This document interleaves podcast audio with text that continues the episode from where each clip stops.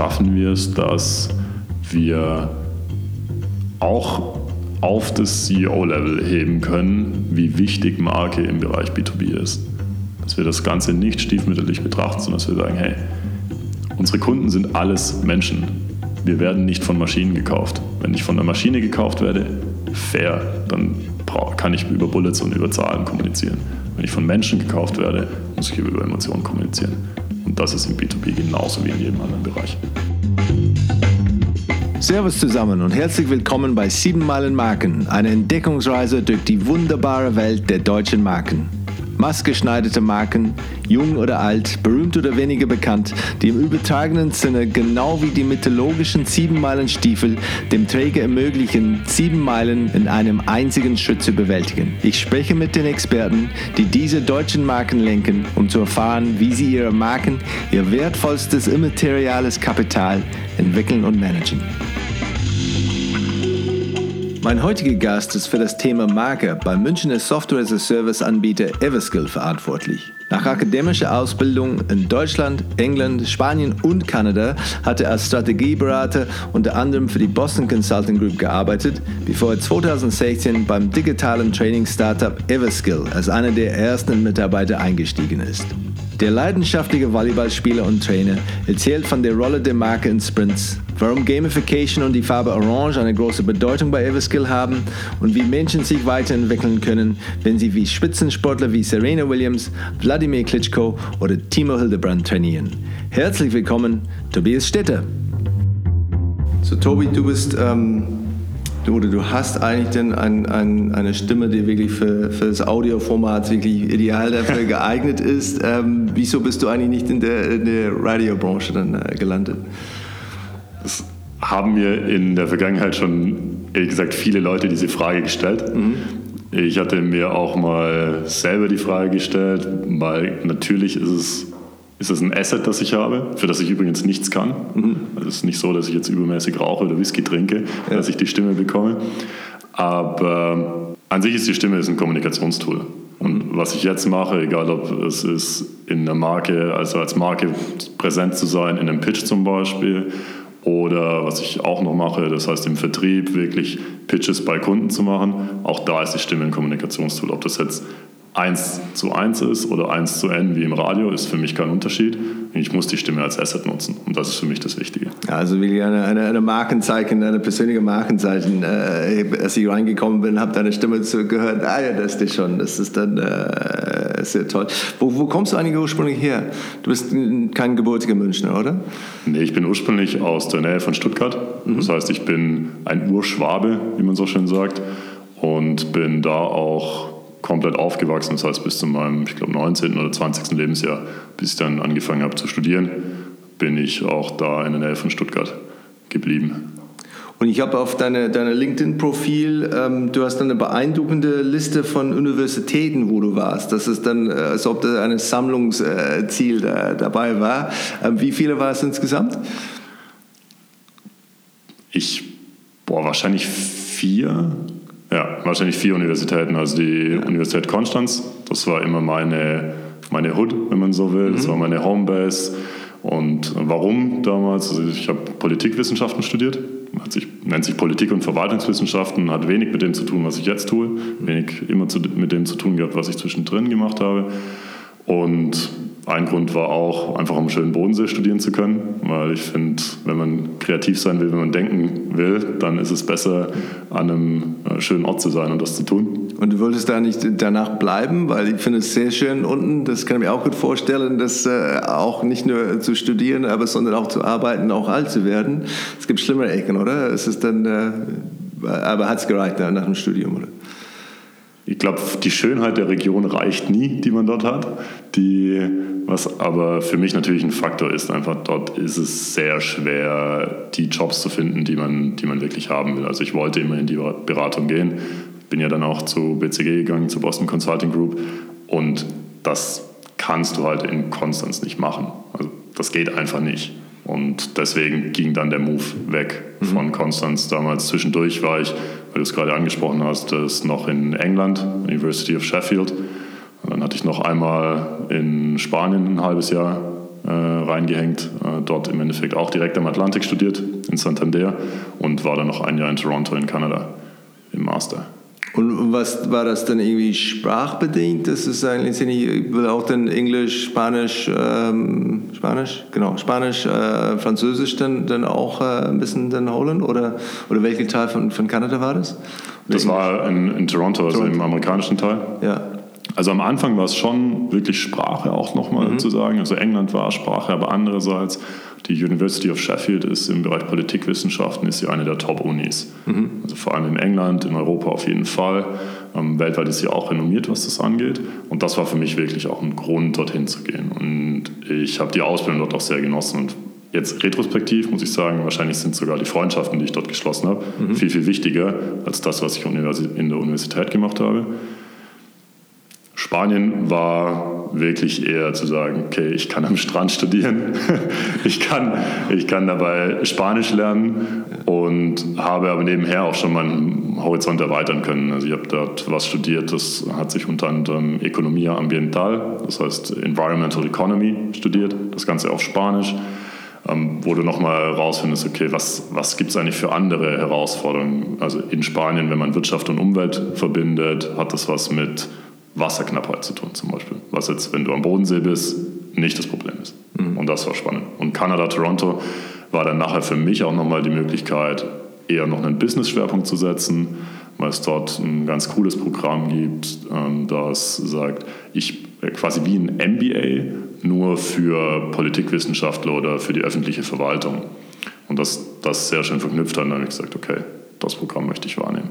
Und, und dein Plan war dann, diese Fach äh, als Berater dann zu betreuen, weiter zu entwickeln und deine Kompetenz weiter aus, äh, auszubauen? War, war das dann der Plan von dir, so nicht nur Lifestyle äh, bedingt und, und vom, vom Roof vom, vom, von Unis, aber auch karrieremäßig, da war auch ein strategischer Plan da von Anfang an? Mhm, von der, von der Uni war für mich der strategische Hintergrund eigentlich immer breit zu bleiben. Das heißt, ich habe, also offiziell war es Politikwissenschaften, aber was ich gemacht habe, war viel Philosophie, viel Wirtschaft zum Beispiel, aber auch VWL zum Beispiel, viel im Bereich Ethik, aber auch organisationale Psychologie zum Beispiel zu machen. Und das hilft mir einfach wahnsinnig, dass ich nicht so fokussiert war, sondern gesagt habe, okay, ich habe viele Interessen und die möchte ich mitnehmen. Und das hat mir nachher auch geholfen, in, als dann wirklich aktiv zu sein und nicht zu sagen, ich kann nur das eine, sondern egal auf welches Thema du mich setzt, habe ich eine Möglichkeit, das zu lernen. Und bist du selbst auf diese Idee gekommen oder hat irgendjemand das vorgeschlagen, als, als, als Coach oder Mentor zu sagen, hey Licini, wenn du das willst, dann wäre es vorteilhaft, das so zu machen, weil die meisten Leute haben nicht so den strategischen Überblick dann, oder meine Erfahrung zumindest, und viele Sachen passieren einfach nur äh, äh durch, durch Glück oder Zufall. Ähm, wer hat gesagt, oder war tatsächlich war irgendjemand dabei, der sagt, hey Licini, das würde Sinn machen? Das war für mich wahrscheinlich echt auch Glück, mhm. weil ich das gemacht habe, auf das ich Lust hatte. Okay. Also vor allem im Studium fand ich das so befreiend, dass du halt wirklich sagen kannst, okay, ich möchte jetzt hier praktische Ethik einen Kurs machen. Mhm. Das konnte ich machen. Und dann habe ich es einfach gemacht und es hilft mir jetzt einfach. Und danach, so nach dem Studium warst du dann äh, Managementberater unterwegs, ähm, schon einige Jahre bei, bei, bei äh, einige, einige Management Consultancies, inklusive äh, BCG. Ähm, was hat dir damit äh, gefallen oder, oder, oder, nicht gefallen von dieser Zeit oder von, die, von der Art von der Arbeit? Die, die Arbeit bei, bei einer Beratung wie BCG ist wahnsinnig intensiv. Ich glaube, das muss ich keinem erzählen. Man lernt extrem viel in extrem kurzer Zeit. Und was mir auch sehr, sehr gefallen hat, war der Teamzusammenhalt. Das heißt, wenn man zusammenarbeitet, zusammen an einem Projekt ist, dann zieht man das auch zusammen durch. Und was mich am meisten, wie soll ich sagen, eigentlich fast schon schockiert hat, ganz am Anfang, war, wie schnell man wie viel Output schaffen kann. Das heißt, wie wir innerhalb von ein oder zwei Wochen etwas geschafft haben, wo ich dachte davor, dafür brauchst du wahrscheinlich ein halbes Jahr oder ein Jahr, um solche, solche, ja, solche Analysen zu erstellen zum Beispiel. Und das hat mir wahnsinnig getaugt dort. Ähm, die Vielfalt der Themen im Normalfall. Und dann ist aber auch eine Frage, BCG ist nicht gleich BCG. Es kann sein, du bist in der einen Practice und äh, machst nur Strategie. Das kann aber auch sein, du machst sehr viel Projektmanagement. Und das, ist, das fand ich auch sehr, sehr spannend. Das heißt, dass meine Kollegen zum Beispiel, die mit mir zusammen angefangen haben, wenn die über ihre Erfahrungen erzählen, könnte es was ganz anderes sein, als das, was ich erzähle. Und das finde ich auch so, so cool eigentlich in so einer Beratung. Und gab es dann, dann, dann so einen Austausch, wo du dann, oder warst du dann irgendwie geankert, dann in, verankert in, in einem Team, wo du sagst, das ist jetzt dein, dein Bereich, oder, oder gab es denn die Chance, dich dann äh, weiterzuentwickeln innerhalb von der, von der Beratung, dass man wirklich dann äh, auf andere Projekte, andere Kunden, andere Themen kommt? Das ist immer die Idee davon und der, der Austausch ist extrem fluid. Also, dass, dass wir eigentlich drei Monate in dem einen Projekt sind, dann drei Monate im anderen. Bei mir war es so, ich war relativ lange, ich glaube neun Monate auf einem Projekt und bin aber dann in eine komplett andere Richtung gegangen. Also ich bin von einem Industriegüterkonzern in der HR-Abteilung zur Strategieabteilung von einem Versicherungskonzern gegangen und war davor in der Pharmabranche in M&A zum Beispiel.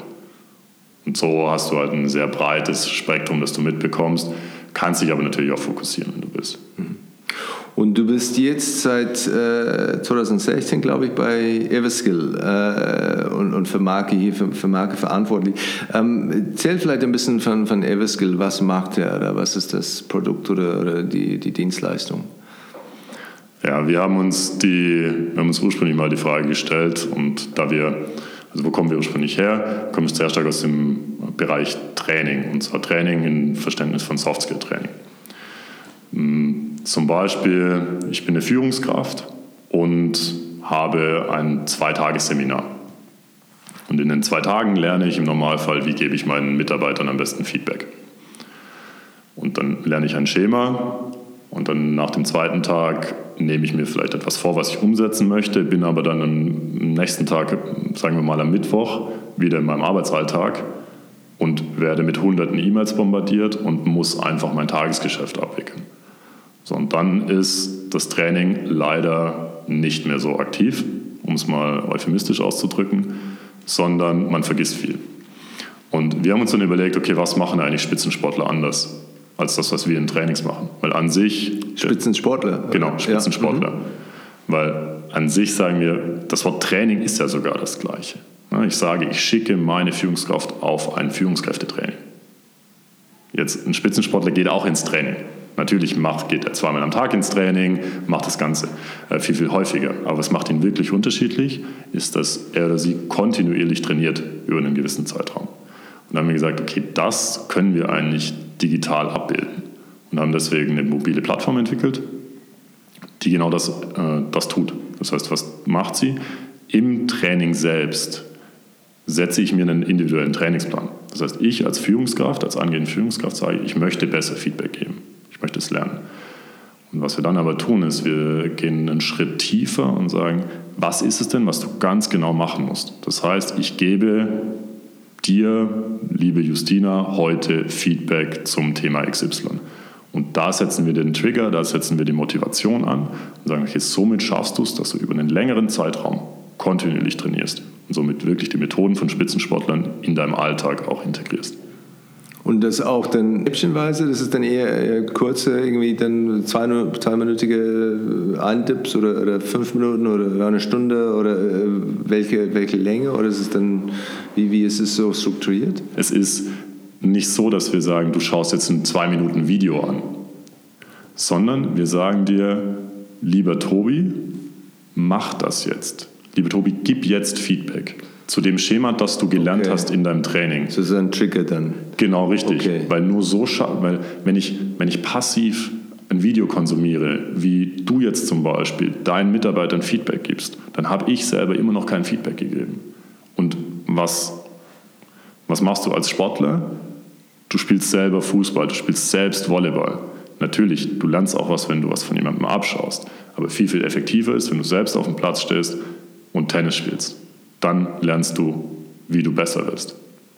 Und genau das tun wir, eben unterfüttert durch Gamification-Elemente, durch äh, Self-Tracking, also dieser Fitness-Tracker für die eigene Führungsentwicklung nennen wir das dann auch.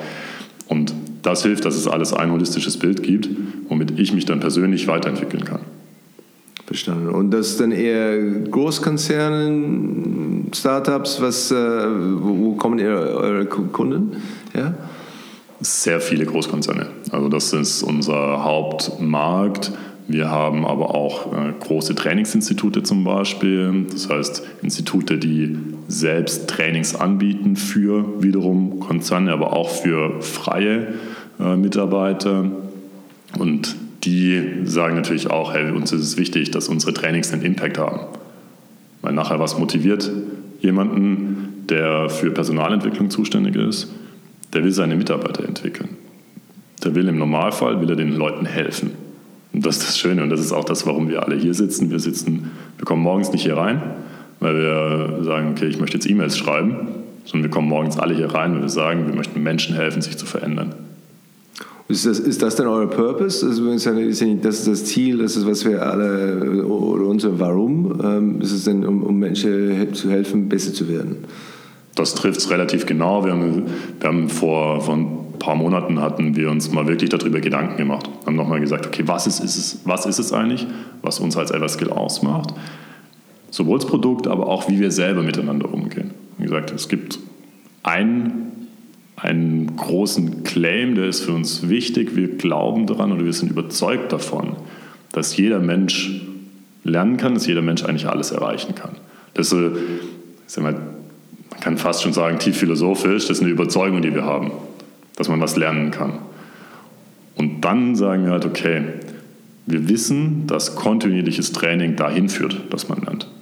Und das beide, beides verknüpft. Das ist das, was unser Warum ist. Ist zum einen das, warum machen wir das, weil wir wissen, dass Leute alles lernen können. Und zweitens, wie machen wir das Ganze durch kontinuierliches Trainieren, weil das zwangsläufig zum Erfolg führt.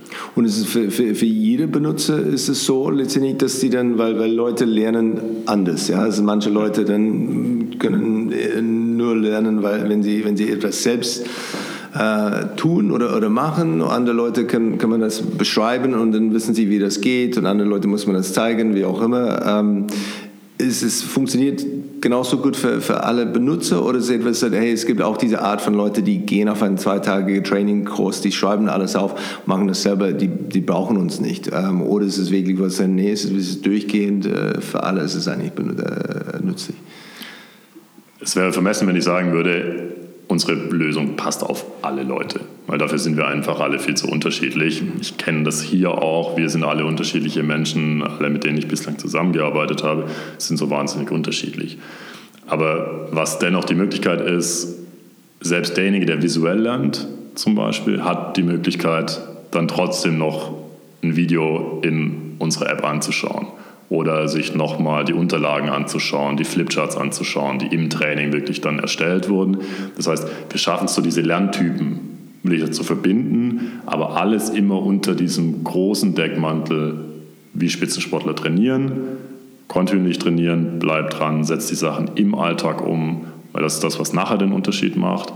Wenn ich jetzt einer bin, der eher visuell lernt, kann ich das natürlich auch tun. Und dem möchten wir die Freiheit auch nicht nehmen. Und, und, wenn man von, von Inhalt redet, die, die Inhalt die drin ist, ist es ist lineare äh, Inhalt oder, oder nonlineare? Wie, wie benutze ich das? Ist etwas, wo man sagt, okay, letztendlich hier nehme ich ein bisschen, da nehme ich ein bisschen oder ich, nee, es ist hier eins, zwei, drei, vier, fünf, da, das sind die Schritte. Das ist so, du also kannst du dir vorstellen, wenn du in so einem Seminar drin bist, dann kriegst du einen Vorschlag von zum Beispiel sechs oder sieben Zielen, die zum Thema Führungskräfteentwicklung genau auf dein Training passen. Und dann kannst du für dich persönlich auswählen, was ist es eigentlich, an dem du arbeiten möchtest. Und wenn du jetzt sagst zum Beispiel, ich möchte in das Thema Feedback möchte ich verbessern und ich möchte aber auch meine Mitarbeiter mal motivieren. So, und dann hast du noch nicht beachtet, dass du zum Beispiel alle zwei Wochen einen strategischen Plan schreibst für deine, für deine Abteilung oder dass du ähm, größere Mitarbeitergespräche führst. So, das hast du dann noch nicht ausgewählt. Und dann kannst du nach zwei, drei Wochen, nach vier Wochen, nach sechs Wochen werden wir dich dann fragen, wie schaut es aus, wie geht es dir bislang damit und möchtest du vielleicht ein anderes Ziel wählen. Das ist sehr, sehr selbstgesteuert, weil wir auch der Überzeugung sind, dass Lernen was Intrinsisches ist. Du machst Lernen nicht für deine Company. Also wer, mhm. wer für seine Company lernt, lernt nicht richtig. Mhm.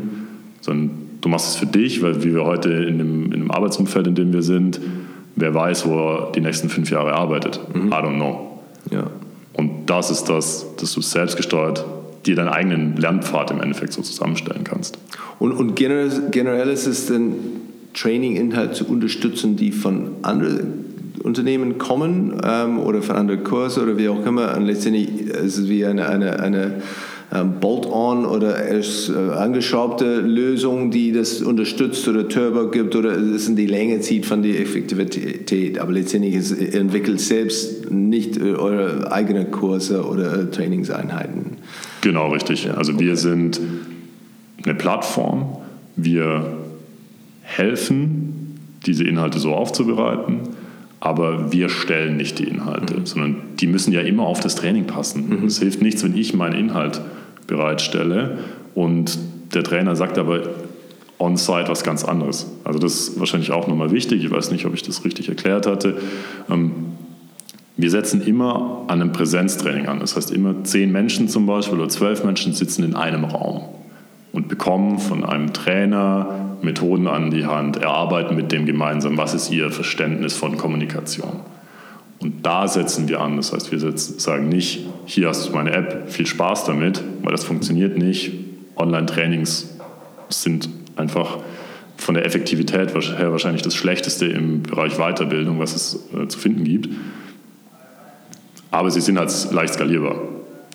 Das heißt, wir setzen an einem Präsenztraining an, wenn die Teilnehmer wirklich zusammensitzen. Ja, vielleicht ein bisschen, bisschen zu, zu, zu, zu deiner Rolle. Ähm, mhm.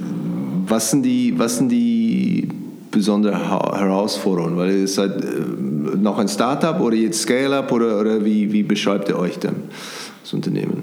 Wir sind auf jeden Fall ein Startup. Mhm. Also wir sind jetzt 25 Mitarbeiter plus minus Temps, die dann helfen, Interns etc. pp. Und wir sind auf jeden Fall in der Phase, also wir skalieren, das ist die Idee und da sind wir gerade und das heißt, ich würde uns auf jeden Fall als Startup beschreiben. Okay, und was, äh, was sind denn die Herausforderungen? Also als Startup im Vergleich zu einem, einem DAX 30, ich meine, jetzt nicht, äh, habt ihr die gleiche Herausforderung, nur eine andere Skala oder ist es etwas, was letztendlich als, als Startup, das sind die wirklich die Sachen, die bei einem anderen oder größeren Unternehmen dann, dann nicht so präsent sind? Für uns ist, sind große Herausforderungen zum Beispiel, also im Vergleich zu einem, zu einem Großkonzern, sind Prozesse. Also du hast in einem Startup wenig Prozesse, egal ob das administrativ ist, ob das äh, Sales betrifft, ob das Customer Engagement betrifft, die sich dann wirklich mit den Endnutzern auch äh, beschäftigen und die happy machen. Das ist alles sehr, wie sagen, sehr, ja, eigentlich, wie man heute sagen, sagen, sagen würde, agil. Mhm. alles sehr agil. Das heißt aber auch, dass du, was heute ist, kann halt morgen anders sein. Und ihr seid dann so, ihr seid agil unterwegs mit einem, einem zweiwöchigen Release-Cycle, hast du mir schon, schon vorher erzählt. Was ist die Rolle von Marke dann ähm, im, im, Sprint, wo man sagt, okay, letztendlich haben wir jetzt eine, zweiwöchigen Sprint. Ähm, wie wird Marke ja, äh, vertreten äh, oder die, die Bedeutung oder, oder Purpose? Äh, wie ist das, ist das Teil von, von diesem Prozess? Ist es formalisiert? Ist es informell? Wie, wie macht er das? Da sprichst du gerade wahrscheinlich die größte Baustelle an. Sehr gut. Oder eine der größten Baustellen an, die ich, die ich so bei mir sehe. Also äh, bei mir im Bereich Marke, jetzt für Everskill auch. Also diese zweiwöchigen Release-Cycles, die sind wirklich auf die Entwicklung getrimmt. Und die, das Produkt, das heißt, was was da reinkommt. Also wie soll die App aussehen, was, was soll für Text drinstehen, ist ja auch wahnsinnig wichtig. Wie ist sie aber auch visuell aufbereitet, das passiert alles schon davor. Und bislang haben wir Marke sehr stark als Marketing betrachtet. Als was steht auf deiner Website? Wie schaut das nächste Rollup aus? Wie schaut der Flyer aus? Und komme jetzt aber immer mehr dahin. Und das ist eben gerade die Baustelle, in der ich sehr stark arbeite und was, mein, was wirklich mein Punkt ist, wie ich unsere Firma auch dann prägen möchte oder wie wir unsere Firma verändern möchten, ist, dass wir sagen, okay, gerade in diesem Release-Cycle, gerade in diesem Produkt wird das Thema Marke sehr viel wichtiger und das ist sehr viel dieses, was ich vorher gesagt habe, trainieren wie Spitzensportler, das auch im Produkt wirklich zu passieren und zu fundieren. Und hast du schon einen Plan, wie, wie, du das machst? Oder ist es denn irgendwie, musst du dann selbst dann, es klingt, als ob es schon ein Thema ist, ähm, du willst das erreichen, äh, aber wie machst du das? Ist es, steht das schon klar? Ist das schon fest? Das ist das Schöne an einem Startup. Du hast eine grüne Wiese, ich kann machen, was ich will. Hört sich blöd an, aber es ist, ist wirklich so, ich kann, wenn ich eine Idee habe, gehe ich damit dann auch zum Management und sage dann, hey, schau mal, das würde ich machen. Die sagen, ja, passt, mach. Wie, wie wollen wir das jetzt machen?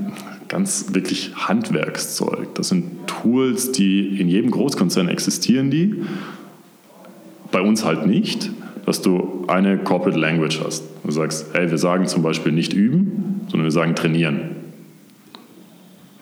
Und wir sagen nicht, du bist ein Mitarbeiter zum Beispiel, sondern du bist ein Lernender, ein, ein Spitzensportler. Du wirst, wirst er werden. Das heißt, dass meine Aufgabe ist es an der Stelle, jetzt eine Guideline zu erstellen, an die sich auch die Leute richten können und auch an was festhalten können, die nicht jeden Tag mit dem Thema sich auseinandersetzen, so wie ich das jetzt tue. Weil natürlich alles, was ich sehe, klingeln bei mir Alarmglocken. Wenn ich jetzt irgendwie rumlaufe, sehe irgendwie ein neues Flipchart zum Beispiel und sehe, Üben steht drauf. Ich weiß, dass es nicht das richtige Wording ist, das ich eigentlich als Marke transportieren will. Wissen es alle andere? No. Und das ist meine Aufgabe, die zu enablen, die Möglichkeiten zu haben, diese Marke auch durchzusetzen. Und ich halte es für uns als Unternehmen als eine der wichtigsten Aufgaben, die wir haben. So ist es dann intern sicherzustellen, dass alle Mitarbeiter verstehen, was das heißt, bei Everskill zu arbeiten, was eure Ziele sind, äh, was ihr vorhabt, was euer Purpose ist, ähm, was man zu vertreten hat und so weiter. Genau, also die, ich finde die einfachste, der einfachste Punkt, an dem ich gemerkt habe, wie sehr mir das hilft, dieses auch mal niederzuschreiben und zu diskutieren mit anderen hier in der Firma, ist, wenn mich Leute fragen, was macht ihr eigentlich? Dieser erste Pitch, ne, das, was du mich gerade gefragt hast, dieser erste Satz, jeder von uns ist am Ende des Tages ein Markenbotschafter. Jeder von uns, der da draußen ist, ist ein Teil von Everskill und ist ein Teil dieser Firma. Und wenn ich mich frage, ich will nicht, dass jeder den gleichen Satz sagt, dann ist es unnatürlich, das, das will ich gar nicht.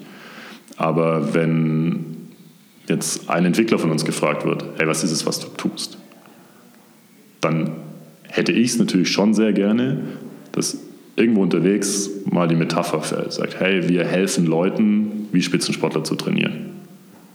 Und natürlich ist es trotzdem das, was ihn oder sie nachher treibt. Sagt, hey, ich möchte zum Beispiel bei AWS eine neue Infrastruktur etablieren und somit das hier entwickeln.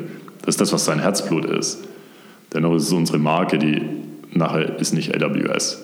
Unsere Marke ist Everskill. Wie, wie macht ihr das ähm, als, als ehemalig, weil ich glaube, eure Kernteams sind seit, äh, seid ihr alle, irgendwie kommt ihr aus der Managementberatung. Wie prägt, äh, wie prägt das die, die Kultur hier? Es ist dann etwas, wo man sagt, nicht, nicht alle Startups sind von, ähm, schon einige in Deutschland sind von ehemaligen äh, oder, oder irgendeiner Managementberatungsflüchtlinge.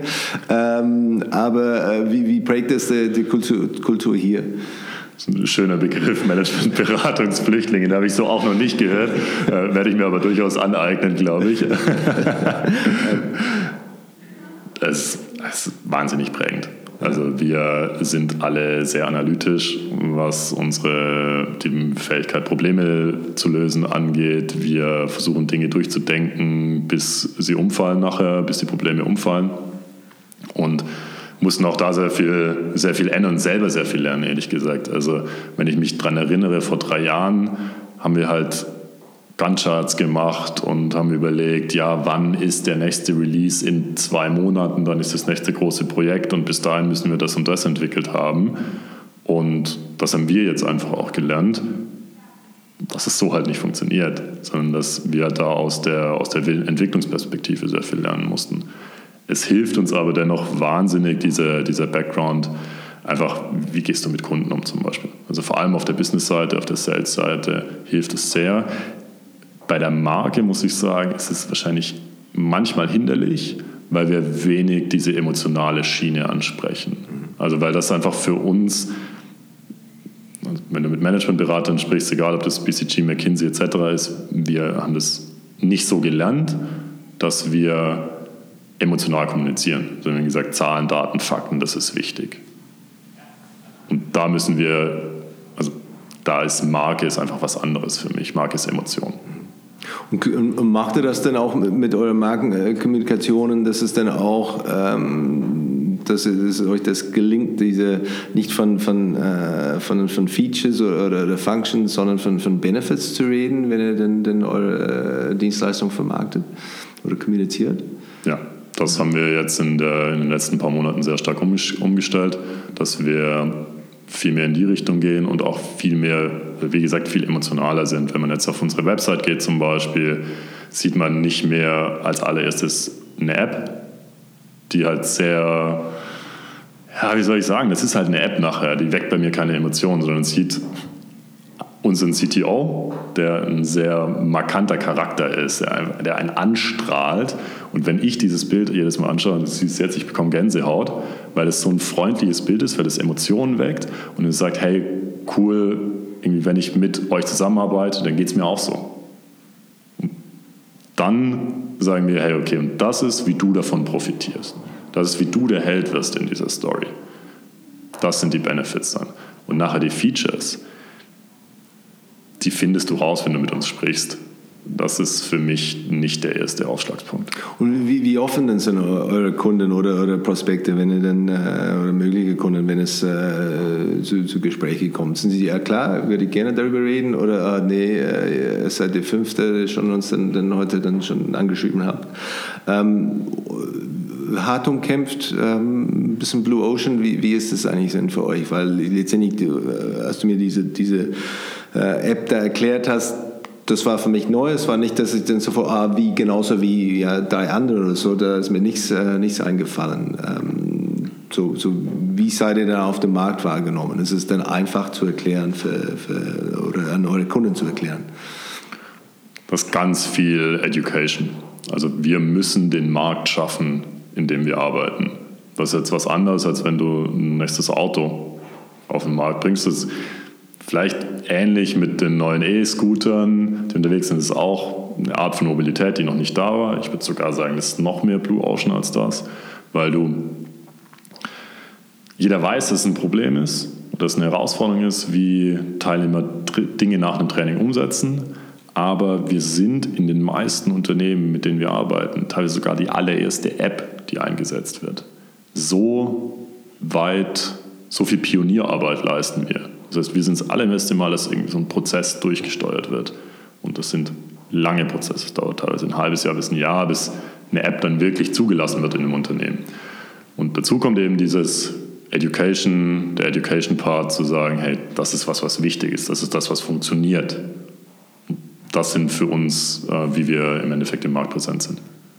Und ähm, da du gerade angesprochen hast, dass, äh, wie lange es dauert, das bei Unternehmen dann eine ein, ein App dann äh, einzuführen. Ähm, ihr habt auch bestimmt eine Menge Spaß mit der DSGV äh, gehabt, oder? Die letzten paar Jahren. Wie, wie war das für euch? ja, du sprichst ein rotes Tuch an. Ja. Äh, für, uns, äh, für uns war es äh, hauptsächlich schwierig, weil Kunden sehr viel Angst hatten die wirklichen Implikationen von der DSGVO, also das darf ich nebenher bei uns auch noch betreuen, Thema Datenschutz, sind nicht so unterschiedlich zu dem, was davor war. Also davor das BDSG war genauso streng oder hatte ähnliche Leitlinien wie die DSGVO. Aber alle haben, oh, oh, oh, die DSGVO kommt, jetzt kommen hohe Strafen bis zu 25 Millionen Euro. Und dann steht nur noch diese Zahl im Raum. Und alles andere ist völlig egal. Und das hat natürlich wehgetan, aber wenn man auch da wieder saubere Arbeit macht und viel mit den Menschen einfach spricht und versucht, diese Angst auch wahrzunehmen, zu sagen, okay, hey, ich weiß, was dich bewegt. Lass uns mal schauen, wie wir das lösen können. Und dann ist aber nachher natürlich der Fall, und da bin ich auch ganz ehrlich, wenn wir jetzt, also du hast den Vergleich, irgendwie Microsoft Office muss den gleichen Prozess bei Daimler machen und Everskill muss den Prozess bei Daimler machen. Kannst dir sicher sein, was für Daimler gerade wichtiger ist. Mhm. Natürlich ist es Office, wo die ihre Ressourcen drauflegen und nicht Everskill. Das hat da schon auch wehgetan. Das ist dann bei die, okay, das ist dann eher die, die Prioritätsschlange dann irgendwie nach Hand, da müssen dann, bis die anderen Sachen dann, dann geklärt sind. Wie ist es dann, ich war letzte Woche in, in, in Berlin, ähm, wie ist das dann, weil ich kenne mich nicht so, so gut aus in der Startup-Szene in, in, in, München, was ist der Unterschied zwischen, zwischen der Münchner Startup-Szene und, und der Berliner Startup-Szene? Mein Gefühl ist, dass die Münchner Startup-Szene wahrscheinlich mehr von Management-Beratungsflüchtlingen geprägt ist. Okay. Ja. die, also, ja, man muss mal überlegen, es gibt einen Flixbus hier. Es ist einfach, ja, wirklich, wie soll ich sagen, humbling, was die, was die aufgezogen haben. Man hat Personio, die sitzen auch hier direkt ums Eck. Das sind, das sind keine äh, Managementberatungsflüchtlinge, sondern ähm, die kommen hier von der TU München auch raus, vom CDTM, die was Riesiges aufgezogen haben, auch im Bereich Personal, äh, Personalmanagement wirklich, also im Endeffekt ein SAP für Mittelständler, was sie sehr gut gemacht haben. Berlin ist mehr, also ist für mich mehr Rocket. Also Berlin ist mehr noch stärker, schneller skalieren teils, als es jetzt in München der Fall ist. Und man ist wahrscheinlich noch mehr dieses Hip, was äh, ganz anderes probieren und weniger dieses, hey, wir machen einfach gute Kundenarbeit und wollen darauf basieren. Also mein Gefühl ist, dass es zum Beispiel in München auch mehr B2B gibt, als es in Berlin. Berlin ist mehr B2C. Und, und ist der, ist der Fail Fast äh, ist das genauso an beide Städte oder Standorten oder ist es dann etwas, wo man sagt, letztendlich ist vielleicht eher äh, München aufgrund von dieser, dieser äh, Managementberatung, äh, Prägung, ist es eher analytische irgendwie strukturiert und, und, und die Startups sind eher, sagen, vielleicht haben eine höhere äh, Erfolgsquote, aber vielleicht nicht so die, die vielleicht brisant bei die, die Sachen da in Berlin, die vielleicht, äh, wo man wirklich zehn Sachen dann ganz schnell probiert und einer ist wirklich dann der große Hit. Es kann schon sein. Es ist, ich glaube, was ich jetzt da sagen würde, wär, es wäre nicht qualifiziert. Ja. Also das kann ich nicht sagen. Verstanden. Und, und ähm, Investoren als, als Zielgruppe oder, oder Stakeholders, ähm, was sind da ähm, die, die äh, besondere oder da die, die besondere Herausforderungen aus, äh, aus dem Thema oder aus der Marktperspektive? Für, für Investoren ist es sehr, sehr wichtig, wie wir auf dem Markt präsent sind. Also wenn die versetzt sich in die Rolle von einem Investor, der bei uns investiert ist oder bei uns investieren will, zum Beispiel. Er ist auf LinkedIn und sieht, dass irgendwann ein Beitrag von uns teilt. Oder er hat von einem Kollegen gehört oder von einer Kollegin gehört, hey, ich war auf der Messe, Everskill hatte einen coolen Stand dort. Und alles, all diese Touchpoints sind für mich relativ ähnlich, ehrlich gesagt, zu dem, was Kunden sind, weil wenn wir mit Großkonzernen sprechen, ist es halt kein, kein B2C-Customer, sondern ist auch einer, der immer wieder braucht er diese Message. Immer wieder müssen wir den Touchpoint haben mit dem Kunden. Und genau das Gleiche ist bei einem Investor. Für den ist natürlich wichtig, was sagen Großkunden, wie kommt Everskill bei denen an. Und wenn wir eine klare Nachricht haben, ist es für den Investor natürlich auch sehr viel deutlicher zu verstehen, was wollen wir und auch zu sehen, hey, der Kunde versteht das, was wir tun. Und ähm, da wir über, über, Touchpoints reden, was ist denn für euch, was ist euer, euer wichtigster Touchpoint? Persönlicher Austausch. Okay. Also es ist wirklich für mich jetzt, also ich unterscheide ganz gerne irgendwie, bin ich in Lead Generation, bin ich in, okay, ich mache jetzt meinen, ich habe meinen Pitch schon gehabt und ab dem Punkt ist es der persönliche Austausch mit dem Kunden, weil wir sehr stark davon profitieren, dass wir, ja, dass wir sehr nahbar sind, dass wir empathisch sind, empathisch mit Kunden umgehen auch und somit auch äh, unseren Churn reduzieren können im Endeffekt und der nicht, nicht hoch ist. Ähm, außerhalb davon sind zum Beispiel eben da Messen. Man denkt so, boah, ihr seid ein digitales Startup, warum geht ihr auf eine physische Messe? Aber auch da ist es so, die Leute laufen über diese Messe drüber und wenn die orange sehen, dann müssen sie Everskill denken. Das ist im Endeffekt mein, mein Anspruch. Und da kommen wir hin und dann natürlich, also klassisch die Website. Ne? Also das ist der Touchpoint, der, der jeder dann, den jeder aufruft. Aber das ist nur einer von vielen. Aber es gibt keine, wo es oder, oder die unverzichtbarste wäre dann menschlicher Austausch? Oder, ja, oder, auf jeden Fall. Ja, okay.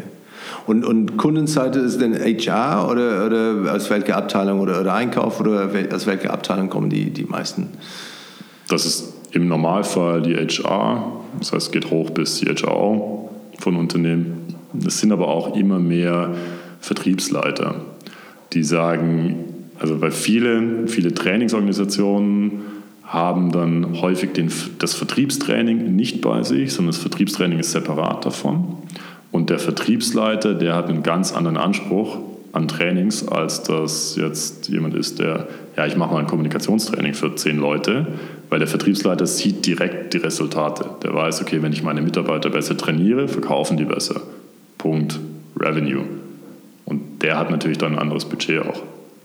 Und, und baute das dann diese, diese äh, Erfolgsgeschichten äh, in, in eure ähm, äh, Marktcoms da, da ein? Weil ich gehe davon aus, die, die Messbarkeit ist äh, etwas, was ihr wirklich beweisen könnt. Ähm, welche Rolle hat das dann für, bei, bei euch? Das ist für uns auch integral zu dem, was wir tun, dass wir immer sagen, hey, der Kunde, die Kundin hier hat so davon profitiert, diese Erfolgsgeschichten. Also es ist für mich, ehrlich gesagt, das ist auch was, das muss ich gar nicht versuchen zu pushen, sondern das ist auch was, ich lebe davon, dass ich sage, hey, meine Kundin ist der Held. Meine Kundin ist die, die gerade gewonnen hat. Die hat ihren Mitarbeitern geholfen. Und das ist für mich viel, viel wichtiger, zu sagen, ich als Everskill habe irgendwas getan, weil ich am Ende, am Ende kann gar nichts tun. Wenn, wenn die Kundinnen und Kunden nicht motiviert sind, das wirklich umzusetzen, dann kann ich die beste App haben. Ich kann mich in der App, ich kann in der App einen Handstand machen, egal was ich will, aber ich habe keine Chance. Und nur wenn ich diese Motivation wirklich spüre und die Motivation schaffen kann und somit auch diese Erfolgsgeschichten widerspiegeln kann, hey, die haben das geschafft. Das, ob das bei euch funktioniert, I don't know. Aber das ist, die, das ist die Möglichkeit, die ihr habt. Dann haben wir da eine Chance, das zu erreichen. Wem, wem äh, benutzt ihr als, als, Benchmark oder, oder äh, Leuchtturm, wo ihr sagt, hey, nicht, wir möchten mehr wie die sein? Das ist für mich sehr spezifisch, also auf gewisse, auf gewisse Bereiche. Also wenn wir über das Thema Marke sprechen, ist es zum Beispiel eine Messepräsenz, ist ein Userlane, ein Startup äh, auch, das sehr, sehr gut ist, das sehr präsent ist auf Messen, einfach viele Farben hat, grell ist, knallig ist. Das kennt man dann einfach, wenn man über diesen Stand lief. Mm, für das Thema Content, was, wenn wir über Education sprechen, ist es wirklich Personio. Auch, also du merkst, wir orientieren uns stark an anderen mhm. Startups, mhm. weil das halt für mich was ist, okay, die, die sind ähnlich, die haben eine ähnliche Herausforderung, die sind in einem ähnlichen Markt manchmal sogar. Und, aber wenn es grundsätzlich über Marke geht, ist auch ja, so wie Salesforce, wie gehen die ran, wie schaffen die es, ein B2B äh, Software as a Service Produkt zu verkaufen. Und gibt es dann den, den Austausch dann ähm, mit, mit äh, anderen Startups oder sagen sie nicht, äh, treffen wir uns und besprechen die Themen und oder Markenthemen, wie wir das machen und so weiter. Äh, macht ihr das? Ja, also wir, ich spreche relativ regelmäßig mit zum Beispiel den von Personio, wie, also mit denen ihrem Head of Marketing, wie machen die das jetzt gerade, wie haben sie ihr Team aufgestellt, was sind gerade die wichtigen Themen für sie. Aber, oder zum Beispiel gestern war ich auf einem Pitch-Event in Berlin da waren 20 HR-Startups vor Ort und da spricht man natürlich auch drüber, weil alle die Leute, die da sind, sind haben eine ähnliche Rolle, wie ich das habe. Also zum einen Vertrieb, aber eben auch Marke, Marketing. Irgendwie das, das sind nicht immer 100-Mann-Unternehmen, sondern es sind meist, ehrlich gesagt, die Größe zwischen 25 und 50. Und da kann man einfach wahnsinnig viel voneinander lernen welche Wichtigkeit hat, äh, hat Marke denn in, in so einem Format? Wo letztendlich da seid ihr bestimmt, sollte es eine, wie sagen wir, den Konkurrenzkampf ähm, gegen andere, die die gleichen Ziele haben, aber vielleicht andere Dienste oder wahrscheinlich definitiv andere Dienstleistungen, ähm, die vielleicht nicht so vergleichbar sind. Ähm, ist es ein Vorteil, dann mit, mit eurem Namen, mit eurer CI, mit eurer Marke da unterwegs zu sein oder eher Nachteil, wo man sagt, die sind nicht Everskill, das ist das, das ja, klar kennt man die, die, die Beziehung oder, oder die Relevanz zu, zu einem, einem, Produkt wie, äh, oder einer App wie, wie Evernote, aber es klingt nicht wie diese erfundene App App-Namen, ja, wo ich diese, diese viele wie Scooby-Dooby-Doo oder wie auch immer, das ist dann was das sind total erfundene Namen von einfach äh, Buchstaben, Buchstaben, die interessant klingen. Ähm, wie ist denn, welche Rolle hat Marke zu spielen bei einem Pitch Competition? Für mich mache ich ehrlich gesagt solche Pitch Competitions fast ausschließlich aus Markenperspektive. Also kannst du, das Setting ist folgendermaßen, da werden 50 bis 100 Menschen, Mitarbeiterinnen und Mitarbeiter aus dem Personalbereich. Und das ist nicht nur Personalentwicklung, das ist Recruiting, das ist Compensation and Benefits, das ist komplett die Bandbreite. Werden eingeladen, man ist in zum Beispiel in Design Offices, in einem schönen Büro. Und dann hat jede, jedes Startup hat 3 Minuten 33 Zeit. So, was mache ich in 3 Minuten 33? Ich werde mit Sicherheit kein einziges Feature erklären von unserer App. Ich werde die App nicht zeigen. Was ich nachher sage, ist, was ich will, was, wenn jemand rauskommt, ist, Everskill Spitzensportler, Markenbotschaft 1, Everskill Orange, Markenbotschaft 2, alles klar da draußen steht ein Mensch, der hat orangene Schuhe an, der hat eine orangene Hose an, der steht vor einem orangenen Banner, da gehe ich hin. Wenn ich auf die Website gehe, sehe ich einen freundlichen Menschen, der mir entgegenschaut, das ist orange. Wenn ich unterwegs bin im Web, finde ich natürlich über Retargeting wieder orange und wieder diese freundlichen Menschen. Das heißt, Pitch ist für mich Marke, Marke, Marke. Das ist für mich nicht, hey, ich habe die und die Features, ich habe 50 Bullets auf einer Folie drauf. Kann sowieso kein Mensch aufnehmen. Wenn du die eine oder die zwei Botschaften mitnimmst. Gesagt, Farbe ist für mich ein wahnsinniger Wiedererkennungswert, aber natürlich auch zu wissen, ne, was ist es, was wir tun. Wenn ich nur sage, hey, Orange ist cool, hilft es keinem was, aber das ist für mich wichtig. Und, und proportionally äh, gesehen, proportionell, proportionell ähm, äh, wie viele von euren Konkurrenten machen das richtig und wie viele machen das falsch?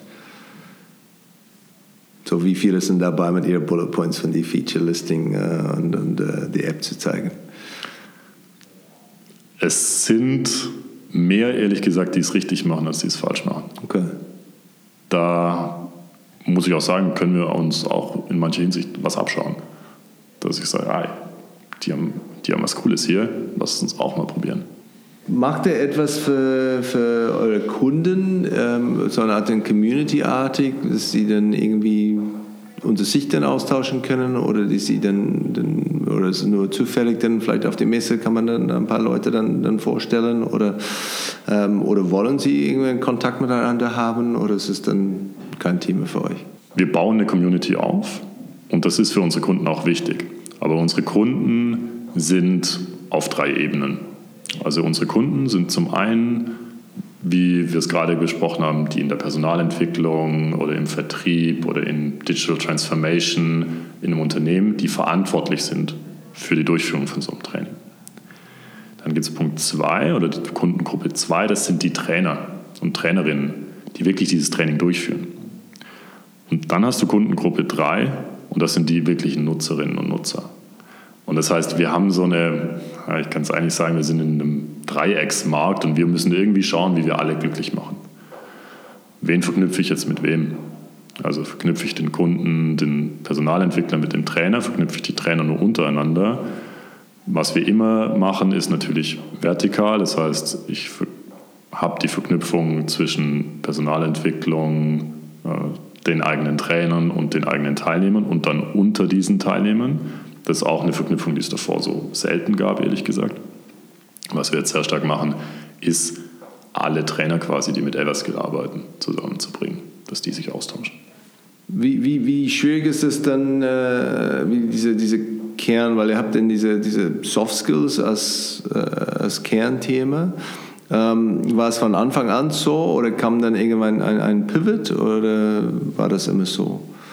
Das war von Anfang an unser Kern, weil wir gesagt haben, okay, das ist das, wo diese Methodik, auch dieses kontinuierliche Trainieren, dieses Lernen durch Wiederholung natürlich auch, durch echte Interaktion am Arbeitsplatz, wo das am besten greift. Wenn ich jetzt sagen würde, lernen das BGB auswendig, dafür sind wir nicht die Richtigen.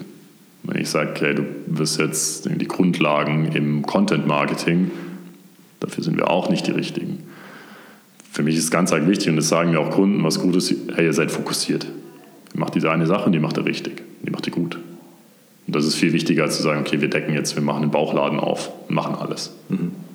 Und ist es einfach, so nicht irgendwie abgelehnt zu werden von den Shiny, Shiny Objects? Äh, also, uh, das können wir auch. Ähm, da ist natürlich, oder scheint da auch ein Bedarf zu sein. Oder wir können dann auch mit einem äh, leichte äh, Skinning vielleicht äh, unsere Produkte ein bisschen anders darstellen und auch diese Marktlücke vielleicht äh, befriedigen? Inzwischen ist es einfacher als am Anfang, weil inzwischen wissen wir, wir haben Dinge ausprobiert, wir wissen jetzt bei vielen Sachen, dass sie nicht funktioniert haben und wissen, dass, okay, das, was wir, was wir gut machen, das prügeln wir jetzt durch. Und wir sagen auch, okay, und das ist das Gleiche für Marke. Ne? Du kannst, boah, ich kann hier noch das Event machen, da noch hier nach London fahren auf ein Pitch-Event, ich könnte noch das machen, ich könnte noch das machen. Aber die größte Herausforderung, die ein Startup immer hat, ist priorisieren. Weil du hast so viele Möglichkeiten, du kannst alles tun. Und wir haben halt nicht wie Volkswagen 500.000 Mitarbeiter, sondern halt 25. Und diese Ressourcenknappheit, die wir haben, die müssen wir so einsetzen, dass das Unternehmen am besten profitiert davon. Und das können wir nur, wenn wir uns fokussieren. Da du von, von Ressourcen redest, ähm, wie kommt ihr auf eure Mitarbeiter? Sind sie dann äh, Initiativbewerbungen oder muss man wirklich dann die jagen ähm, oder auftreiben? Ähm, oder ja, weil ich, ich habe keine Ahnung, wie es ist dann in, in München, da, wie man ein Startup dann äh, führt, dann, äh, wie gesagt, gute, gute Leute, die zu einem Startup passen würden, äh, zu finden. Das ist wahnsinnig schwierig. Also auch an sich alle außerhalb von Everskill, mit denen ich spreche, alle Startups, das ist das größte, der größte Hinderungsgrund für Wachstum von Startups, vor allem auch in Deutschland, ist es, qualifizierte Mitarbeiter zu finden. Ich würde für jeden Einzelnen hier, der hier sitzt, die Hand ins Feuer legen, dass er oder sie sehr, sehr gut ist in dem, was sie tun. Dass es absolut richtig, richtig gute Leute sind. Ist aber super schwer, die zu finden. Und da gibt es auch noch einen Unterschied. Und ähm, es ist für Großunternehmen ist es eine ähnliche Herausforderung. Entwickler heutzutage zu finden. Wir sind ein IT-Startup, wir programmieren Software, wir haben alle unsere Entwickler sitzen hier im Haus. Also wir haben keine Entwicklung out, äh, outgesourced. Aber wir haben in den letzten zwei Jahren, ich glaube, einen von fünf oder sechs Entwicklern in Deutschland gefunden. Okay, ihr müsst die dann international rekrutieren. Genau, Headhunting, wirklich, also man nennt es ja heute äh, Active Sourcing, auf LinkedIn Entwickler in Brasilien anschreiben und fragen, hey, kennst du München? Hier ist echt schön. Und da ist halt, du bist in München und du hast eine Salesforce, du hast Google, du hast BMW, du hast Siemens, du hast Microsoft. Hm, kann ich ganz ehrlich sein, da können wir nicht konkurrieren, was Gehälter angeht. Wo wir konkurrieren können, ist Kultur. Wo wir konkurrieren können, ist, wie unser Team tickt. Das ist das, womit wir dann nachher den Unterschied machen müssen bei denen. Und das funktioniert. Und das ist das Schöne. Also wie gesagt, die, die Jungs und Mädels, die hier sitzen, ist überragend. Und, und sind die meisten ein Studium absolviert oder was ist dann, äh, oder kommen die Leute direkt aus die Schule oder einfach Quereinsteiger oder, oder welche Leute dann, dann habt ihr? Das ist quer durch. Du hast am Anfang angesprochen. Wir haben das Management-Team, das ehemalige Unternehmensberater sind, Managementberater. Dann haben wir, ich würde sagen, von den anderen, also kannst eigentlich so Drittel, Drittel, Drittel sagen. Drittel, die mit zwei bis fünf Jahren Berufserfahrung kommen und ein Drittel, das direkt von der Uni wegkommt. Aber da teilweise auch schon Praktikum bei uns gemacht, Werkstudent gewesen. Also es sind von denen, die ohne Arbeitserfahrung zu uns kommen, haben, glaube ich, 80 Prozent davor schon für uns gearbeitet, bevor sie eine Festanstellung hatten. Okay. Und, und, wie ist es für dich denn persönlich? Ist es denn vorstellbar, äh, wieder für Managementberatung zu, zu arbeiten oder in, in Großkonzern? Es ist schwierig, ehrlich gesagt, weil also du siehst, man sieht es jetzt im Podcast nicht. Ich sitze in kurzer Hose hier. Liegt am Wetter, aber liegt auch daran, dass es einfach super locker ist. Und das ist mir sehr viel wert, ehrlich gesagt. Und was, also ich habe die Arbeit in der Managementberatung sehr genossen. Ich fand das super, ich fand das Arbeitsklima echt gut. Aber was halt zu kurz kommt, sind Hobbys. Und da kämpfst du dann natürlich damit. Und das kann ich jetzt halt sehr, sehr gut unter einen Hut bringen, weil ich halt sage, also ich weiß nicht, ob ich arg viel weniger arbeite als in der Managementberatung, aber ich kann halt sagen, hey, ich habe um 18.30 Uhr, muss ich halt meine Jugend trainieren und dann bin ich halt hier raus. Und dann setze ich halt danach nochmal hin, ähm, wenn ich dann selbst noch Training hatte. Aber dann kann ich das trotzdem so einbauen. Und wenn ich halt beim Kunden bin, in der Managementberatung, kann ich nicht um 18 Uhr gehen im Normalfall. Das geht halt nicht. Verstanden. Gibt es etwas, was, äh, was deiner Meinung nach dann das, das Thema Marke in, in, Deutschland zurückhält?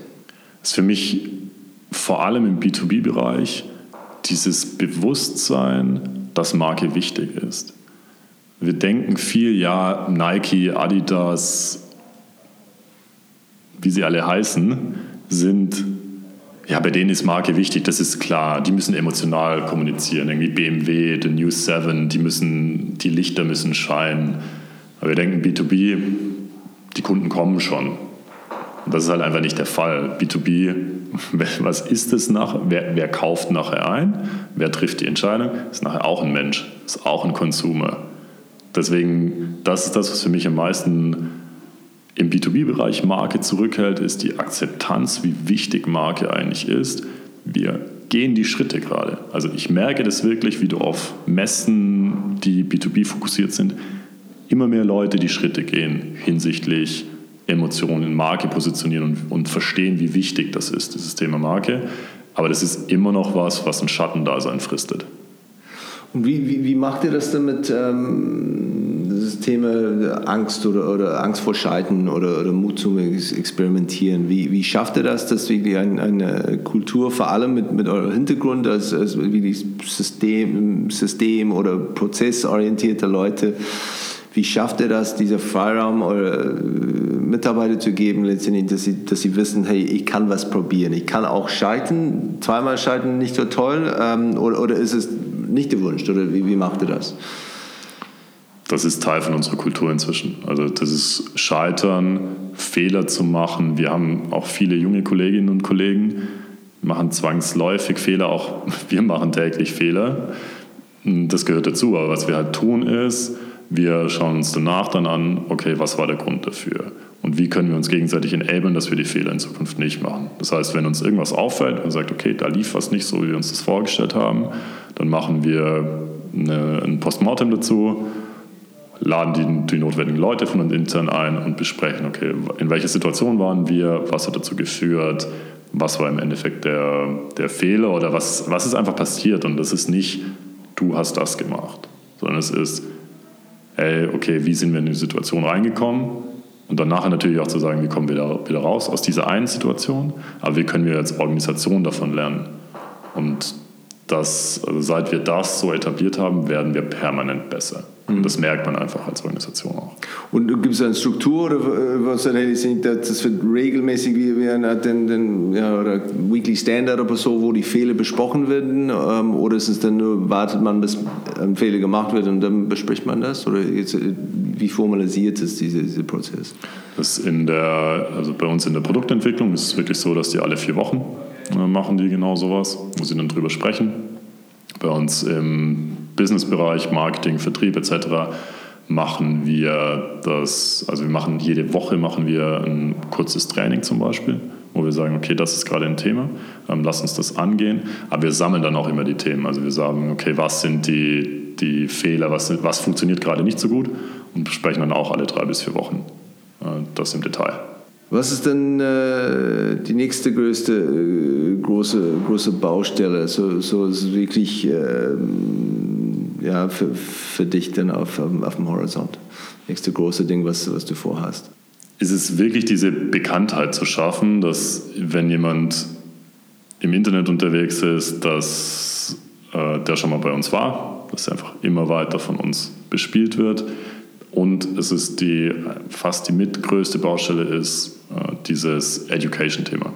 Das heißt, für uns als Marke, Marketing ist es zu sagen, was ist es, was Everskill tut? Warum brauchst du das? Und mir ist auch bewusst, dass da auch Wettbewerber davon profitieren können. Und das ist auch fair, weil wir profitieren auch, wenn die Content rausbringen zum Thema, warum musst du eigentlich Lerntransfer machen. Das ist für mich, also wenn wir das schaffen, dieses Bewusstsein im Markt zu schaffen, hey, okay, ich brauche das, das ist wichtig, meine Mitarbeiterinnen und Mitarbeiter profitieren davon und ich selber profitiere auch davon. Wenn wir die Baustelle schließen können, dann haben wir sehr viel geschafft. Und ist es für euch dann, dann auch diese, diese Wichtigkeit von, von euren Kunden zu behalten? Das ist dann, wo uns 80-20 oder, oder wo liegt der Fokus? Der neue Kunden zu akquirieren oder die Kunden, die ihr habt, dann, dann weiter auszubauen und, und zu behalten? Sowohl als auch. Also wir haben hm, unser Account Manager, deren Aufgabe, primäre Aufgabe ist es natürlich, die Kunden zu halten und auch zu wachsen bei den Kunden. Und für uns Marketingbereich ist natürlich neue Leads reinzubringen, neue, neue Prospects reinzubringen, mit denen dann wiederum die Account Manager ihre entsprechenden Deals abschließen können. Und, und habt ihr dann auch dann, dann die Erfolgsgeschichte, wo es halt letztendlich, ja, hier haben wir es gesehen, ich glaube, ich habe dann, dann gesehen von die, äh, oder spricht von die, ähm, die Verpuffungsfaktor, wie, wie schnell oder wie, wie, wie viel Inhalt verloren geht nach, äh, nach ein paar, ein paar Tagen oder ein paar Wochen. Ähm, und, und im Vergleich zu, wenn man mit Everskill arbeitet, dass man wirklich sieht, glaube 60 Prozent habe ich, glaube ich, gesehen, äh, bleibt behalten oder, oder äh, lebendig. Ähm, welche Sachen habt ihr, wo uns sind? Das nehmen wir immer mit als, als Erfolgsgeschichte da mit ins Gepäck. Wir haben, also wir haben zum Beispiel mit der International School of Management hier in München haben wir eine wissenschaftliche Studie erstellt, wo wir genau angeschaut haben, wie arbeiten denn Teilnehmer mit der App und was behalten sie davon und vor allem auch, wie geht es ihnen damit. Also wir haben echt wissenschaftlich angeschaut. Wir haben eine Kontrollgruppe gemacht, haben eine Treatment Group gemacht und haben geschaut, okay, hier die Treatment Group hat Everskill benutzt, jeweils einen Fragebogen ausgefüllt, am Anfang und dann nach äh, sechs Wochen gesagt haben, hey, wir haben uns, äh, wir haben uns die Frage gestellt, wie fühlst du dich jetzt nach diesen sechs Wochen? Hast du mehr davon behalten? Ähm, bist du proficient in dem Skill, den du hast lernen wollen? Dann haben wir da gemerkt, also es sind so zwischen 35 und 40 Prozent, die das mhm. höher ist, wenn die Teilnehmer Everskill benutzt haben. Und stell dir mal vor, du hast für einen, in einem Vertrieb 35 bis 40 Prozent Steigerung. Ich sage nicht, und das will ich jetzt explizit sagen, ich sage nicht, dass es garantiert ist. Aber allein dieses Konzept zu sagen, okay, natürlich, wenn ich etwas wiederholt tue, werde ich zwangsläufig besser drin. Das hilft schon wahnsinnig. Und wenn wir es schaffen, dass 30, 40 Prozent der Teilnehmer von einem Seminar nachher über sechs Wochen zum Beispiel damit arbeiten, dann haben wir einen Effekt, der ist sowas von out of this world, das kann man sich gar nicht vorstellen. Das kann ich mir gut, kann doch, doch sehr gut vorstellen, weil ich habe selbst dann ein paar äh, solche Management-Courses gemacht, dann äh, bin seit ziemlich lange unterwegs und ist hat eine sehr euphorische Erlebnis und macht alles super viel Spaß und macht Sinn, aber wie du sagst, dann zwei Tage später ist dann wieder ein E-Mail-Chaos unterwegs und ähm, die Sachen gehen dann ziemlich schnell äh, verloren oder viel davon zumindest. Ähm, Du lest, glaube ich, ziemlich viel. Ähm, wie hältst du dich denn, denn auf dem Laufenden ja, oder Weiterentwicklung? Zu sagen, okay, jetzt in dem Thema Marke, ähm, hier ist etwas dann an, an Blog, die ich lese regelmäßig oder Newsletter, wo ich dann, dann äh, mich abonniert, äh, abonniert habe. Ähm, wie hältst du dich dann auf dem Laufenden? Ja, also ich bin da wahrscheinlich ein bisschen traditionell das heißt, ich lese sehr gerne Bücher, weil ich gerne was in der Hand habe auch, mit dem ich arbeiten kann. Und ähm, schaue da auch, was, was kommt immer wieder neu raus. Mir ist bewusst, dass es nicht so aktuell ist, wie wenn ich jetzt die Top 10 Tipps für B2B-Marketing lese. Hm, was mir aber wichtig ist, wenn ich mich gerade in dem Bereich auch weiterbilde, dass ich auch da breit bleibe. Das ist im Endeffekt die Analogie zum Studium, dass ich halt nicht nur schaue, okay, was sind die Top 10 Tipps, weil replizieren kann jeder. Aber wirklich kreativ sein und was Neues zu entwickeln, kann ich nicht, wenn ich nur die zehn neuen Tipps, äh, die jeder liest, umsetze, sondern kann ich dann, wenn ich auch nochmal drei Schritte zurückgehe und Propaganda zum Beispiel lese, ähm, dann kann ich damit arbeiten. Aber natürlich zusätzlich, ja, Podcast ist halt ein cooles Thema und ist einfach für mich, also ich fahre mit dem Fahrrad ins Büro, Podcast ist man trotzdem nicht abgelenkt im Verkehr. Das ist das Gute im Vergleich zur Musik in meinen Augen. Und äh, somit, das hilft mir wahnsinnig. Und Blogs wie, ich schaue sehr viel zum Beispiel auch bei HBR, äh, was die publizieren, das hilft mir. Wenn du dann, dann unbegrenztes Budget hättest, da für ein markenbezogenes Projekt, ähm, halt, du musst keine, keine kurzfristige ROI beweisen, ähm, wo, wofür würdest du das, äh, das Geld ausgeben? Äh, erstmal schön wäre es. Äh, ich mache das Gedankenexperiment sehr gerne. Ich werde, es auch mal vorschlagen. vielleicht vielleicht kriege ich es ja durch. Ich glaube es eher nicht. Wofür würde ich das einsetzen? Für mich ganz klar Education, Content Marketing, das ist für mich das Thema Nummer eins. Intern oder, oder? Nach draußen. Okay. Also, dass wir nach draußen kommunizieren, was ist es, wenn ich arbeite wie ein Spitzensportler, wenn ich es schaffe als Personalentwicklung, als Vertriebs-, als Programmmanager eigentlich, wenn ich es schaffe, dass meine Teilnehmer danach in einem digitalen Programm produktiv arbeiten, das, da würde ich alles Geld rein investieren, wenn ich unbegrenztes Budget hätte. Macht ihr was mit, äh, ich hasse diesen Begriff Influencer, aber macht ihr etwas mit Testimonials? Weil du redest dann, dann oft oder wie diese Gedanken rund um auch Spitzensportler. Ähm, es gibt bestimmt einige, die uns sagen, ja, mir fällt zum Beispiel spontan Felix Neureuther an, wo sagen, okay, letztendlich kann mir gut vorstellen, wo sagen, letztendlich diese trainieren und doch wiederholen und, äh, und sich wirklich dann ja, sich durchzusetzen und nach oben anzukommen. Ähm, macht es sowas da in diese Richtung? Wir hatten es mal überlegt, hatten auch mal den einen oder anderen angesprochen. Hm, das ist aber vom Budget her ja, genau. Deswegen hängen diese, noch nicht drin. Die, die Fragen ein bisschen zusammen. Ja, genau. Ja, ja genau. Also natürlich wäre das, wär das super spannend, wenn man da jemanden hätte. Ja. Wir sind jetzt, übermorgen bin ich in Stuttgart auf einem Kongress, wo zum Beispiel ein Timo Hildebrand mit dabei ist, wo es auch um, also der ehemalige Nationaltorhüter, wo es auch um Thema Spitzensport und Organisationsentwicklung geht. Also mit dem werde ich auf jeden Fall drüber sprechen, äh, ob man vielleicht äh, da was machen kann. Aber natürlich keine Ahnung, wie das dann finanziell aussieht, ehrlich gesagt. Wladimir Kitschko wäre auch dann guter für euch. Der ist auch dann, ja. Das, das ist äh, witzig, witzig und, dass du ihn ansprichst. Ja. Ähm, wir haben äh, mit seinem Bruder auch schon mal drüber gesprochen. Ja, verstanden. Ja, das ist wirklich, der kann mich sehr gut vorstellen. Das ist dann auch äh, als Investor, Testimonial, da können schon dann mehrere Rollen dann äh, ja. erfüllen. ähm, Gibt es eine, eine, deutsche Gewohnheit, Praxis oder Tradition, die ähm, du sagen würdest, okay, wenn, wenn wir die vielleicht denn, denn abschaffen oder verbinden könnten, ähm, das Thema Marke weiter vor, voranbringen würde? Angst und Prozesscompliance sind für mich so die Dinge, die da am meisten hindern. Alles muss irgendwie nochmal durch 50 Stellen durchlaufen, bevor man was ausprobiert. Und das ist mein Gefühl, dass es auch für die Marke hinderlich ist, wenn wir nicht Dinge ausprobieren. Also wenn ich jetzt eine neue Website launchen will oder, oder einen LinkedIn-Post, dann kann es einfach nicht sein, dass ich damit zum CEO laufen muss, sondern ich muss es halt einfach machen können und mal, wenn der dann nicht perfekt ist, dann ist er nicht perfekt. Aber wenn ich keinen Shitstorm abbekomme, und meistens sind es ehrlich gesagt auch die Posts, die vom CEO abgesegnet wurde, die einen Shitstorm abbekommen, äh, dann muss man sowas einfach ausprobieren. Musst du nicht mit euch selbst ringen um diese, diese Prozess-Compliance, äh, weil es das Prozess-Compliance ist für euch da bestimmt auch ein, ein, ein vielleicht keine Priorität, aber es ist schon gehört dazu von eurer Ausbildung und, und äh, Karriere bis, bis jetzt. Ähm, ist das wieder, äh, gibt es ein bisschen, bisschen Reiberei? Schon manchmal. Ja. also das ist, ja klar, natürlich irgendwie. Man, man hat unterschiedliche Auffassungen davon. Ich bin echt inzwischen auch einer, ich mache halt einfach.